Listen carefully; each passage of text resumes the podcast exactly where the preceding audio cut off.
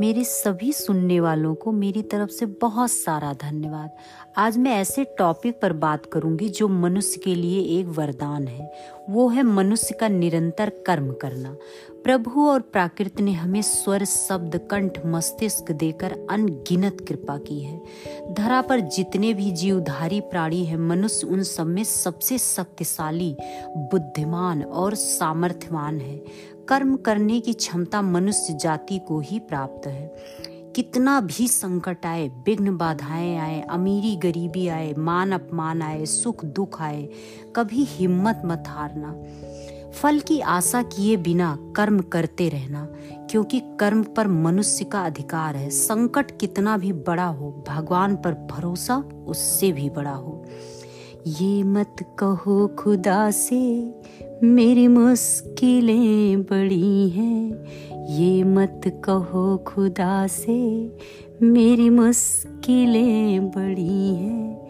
ये मुश्किलों से कह दो मेरा खुदा बड़ा है, ये मुश्किलों से कह दो, मेरा खुदा बड़ा है। इसी विश्वास के साथ निरंतर कर्म करते रहिए। ओछे और तुच्छ विचार अपने मन में कभी मत आने दीजिए। अपने आप को आदेश दीजिए, व्यर्थ सोचने का समय मेरे पास नहीं है। स्वयं उद्घोष करिए। मैं शक्तिशाली हूँ, बुद्धिमान हूँ, मैं कठिन से कठिन कार्य को अंजाम दे सकता हूँ। अगर परमात्मा ने हमें मनुष्य बनाकर अनगिनत कृपा की है तो हमारा भी परम कर्तव्य है कि प्राकृत और परमात्मा का कुछ तो कर्ज उतार दें। जिस धरा पर हम टिके हुए हैं, उसके ऋणी हैं हम। पेड़ पौधों के ऋणी हैं, मंदिर, मस्जिद, गुरुद्वारा, चर्च, ज्ञानी व्यक्तियों, अपने ऋषि मुनियों, गुरुओं, सभी के ऋणी हैं हम।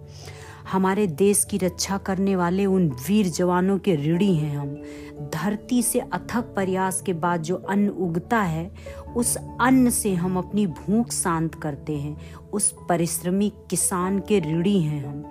सुबह से लेकर रात को सोने तक अपने आप का निरीक्षण करिए।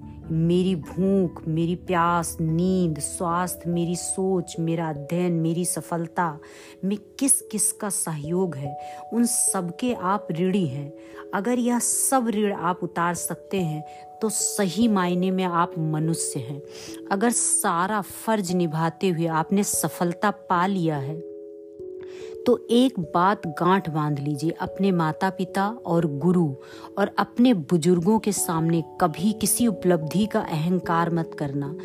इनके सामने हमेशा छोटा बालक बनकर और विद्यार्थी की तरह हमेशा आशीर्वाद लेते रहना। एक बात को हमेशा ध्यान में रखना।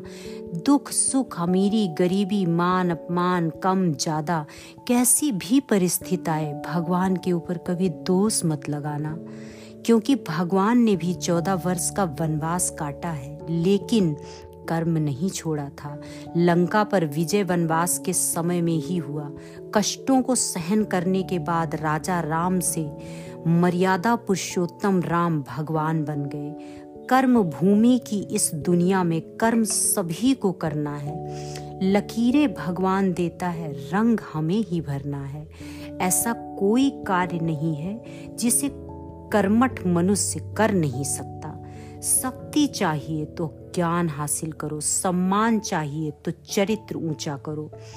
अगर कर्म करना छोड़ दोगे तो अचार की तरह मस्तिष्क में भी फफूंदी लग जाएगी। इसलिए विचार और संघर्ष की धूप देते रहो। अपने कर्म से आप अपना भाग्य भी बदल सकते हैं।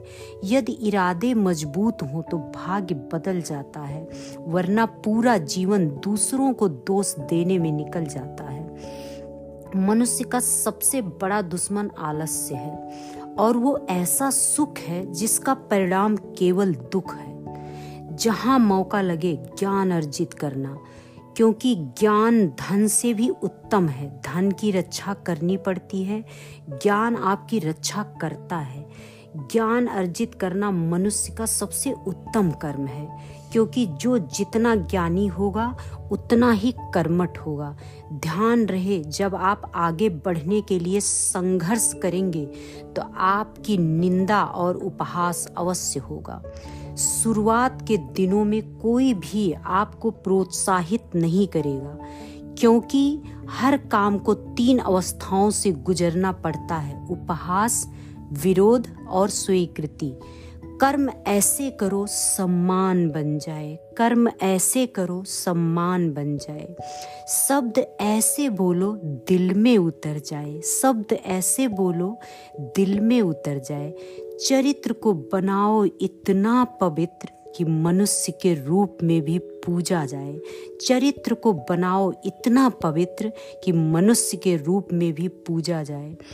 आप सभी को नौ वर्ष की हार्दिक शुभकामनाएँ। धन्यवाद।